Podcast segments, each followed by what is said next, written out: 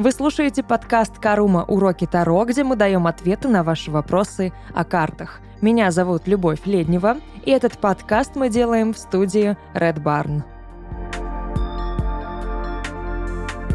Мы сегодня поговорим про такое явление в многих колодах, как дополнительные карты. Вы иногда меня об этом спрашиваете. Ну, ладно, давайте официально об этом поговорим и зафиксируем эту мысль. Для того, чтобы она всегда была у вас на виду, всегда вам было куда пойти, где ее найти, послушать, подумать и ответить себе на вопрос. Зачем вам дополнительные карты? Ну, по факту, зачем? Каждый раз, когда вы хотите что-то сделать, когда у вас возникает э, мысль или желание за кем-то повторить, задайте себе вопрос, для чего вы это делаете, для чего вы повторяете. Просто потому, что кто-то сказал, что так надо, просто потому что, ну, вам так захотелось, это прикольно. В чем причина какого-то желания, какого-то э, ритуала, не знаю. Банально даже можно, да, здесь раскидать по фактам использования свечей камушков, скатертей и всего прочего. Зачем? Если вам нравится комфортно, и вы можете себе сказать, что мне это нужно, ок. Если вы не можете ответить на вопросы, просто кто-то сказал, что так нужно, это не ок, это очко. Запоминаем. Поэтому переходим к дополнительным картам в колоде. Что это такое? Ну, вообще, это чисто типографское явление. Оно никак не связано с эзотерикой. Это уже потом люди ну, нашли применение тому, как дела обстоят в типографиях. В чем фишка? Фишка в том, что лист, на котором печатаются карты, он должен делиться на ровное количество четных частей. И их не 78, их 80. Банально, да, если мы расчертим какое-то полотно очень большое, то у нас получится 80 штук их. Это типографский такой вот канон, так сказать. И мы отталкиваемся от него. Эти две карты, они нужны для того, просто чтобы, ну, дополнить этот лист двумя какими-то объектами, когда будет резаться единый лист, и как раз-таки будут резаться карты. Да, все печатается на одном огромном-огромном-огромном листе. Все 78 карт. 80, потому что это типография, потому что есть каноны, есть правила, э, есть э, разметки нужные. И по разметкам карт 80. Что мы делаем с этими двумя дополнительными картами? В основном я их выбрасываю. Ну, не то чтобы выбрасываю, они просто лежат всегда в колоде, и я их никогда не трогаю. Ну, или выбрасываю, или использую как закладки, но не более. Смысла в этих картах нет. Это я сейчас говорю именно про карты пустые, да, вот те, которые белая, черная карта. Да ну не надо, зачем? В изначальной традиции ни в одной этих карт нет.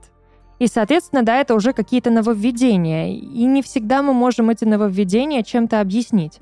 Чего вам не хватает в колоде? Каких значений? Ну, для чего?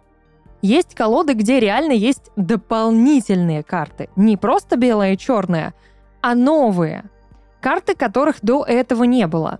Но здесь тоже мы можем говорить о том, что художник заранее подумал о э, вот, этой, вот, этой, вот этой разметке в типографии и придумал дополнительные новые специальные значения для карт, которые будут помогать. Например, в Таро эфирных видений есть две дополнительные карты, если я не ошибаюсь. Это карта Источник и карта Творец. В целом, Творец очень похож на мага по значению. Источник очень близок к миру, но он так совмещает в себе мир с чем-то еще творческим, каким-то творческим проявлением. Да, то есть это источник там, мысли, источник жизни, ну, по сути, мир.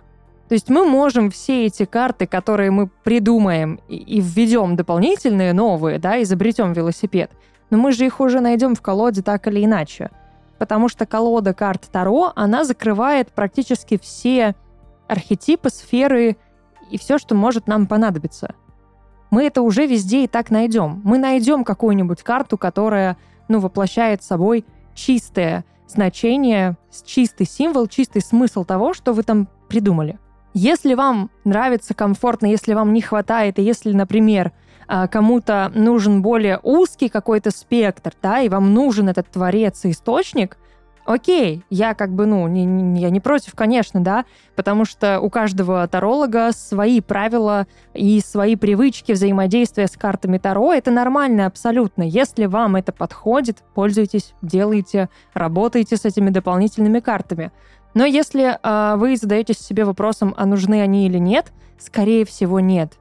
Ну, то есть, если вы сразу не понимаете, что вам это нужно и что вам это помогает, значит, это вам не помогает.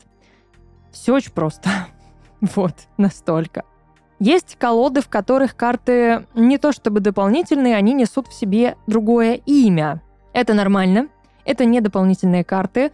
Uh, да, мы, например, можем увидеть это в Таро Тота, где умеренность превращается в искусство, где uh, сила превращается в вожделение. Мы можем увидеть это в не то чтобы суперсерьезной колоде Таро. Таро э, Пассианс, если я не ошибаюсь, так называются эта колода. И там э, замена названий более глобальная. К примеру, звезда, там надежда.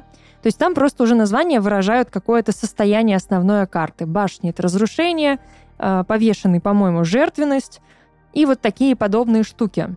В принципе, просто в лоб тебе дают основной смысл карты — но сама карта от этого не меняется. Это все те же наши старшие арканы, которые мы хорошо знаем. И эту совершенную систему не нужно ничем дополнять. По сути, смысла в дополнительных картах никакого нет. Но если вам хочется, если вам нравится с ними работать, и они вам помогают, работайте, кайфуйте и придумывайте себе какие-то, ну, свои правила, и свои традиции и каноны. Никто не знает, как правильно для вас, только вы. Такие дела. Это был подкаст «Карума. Уроки Таро», где мы давали ответы на ваши вопросы о картах. Меня зовут Любовь Леднева, и этот подкаст мы записали в студии Red Barn. Увидимся.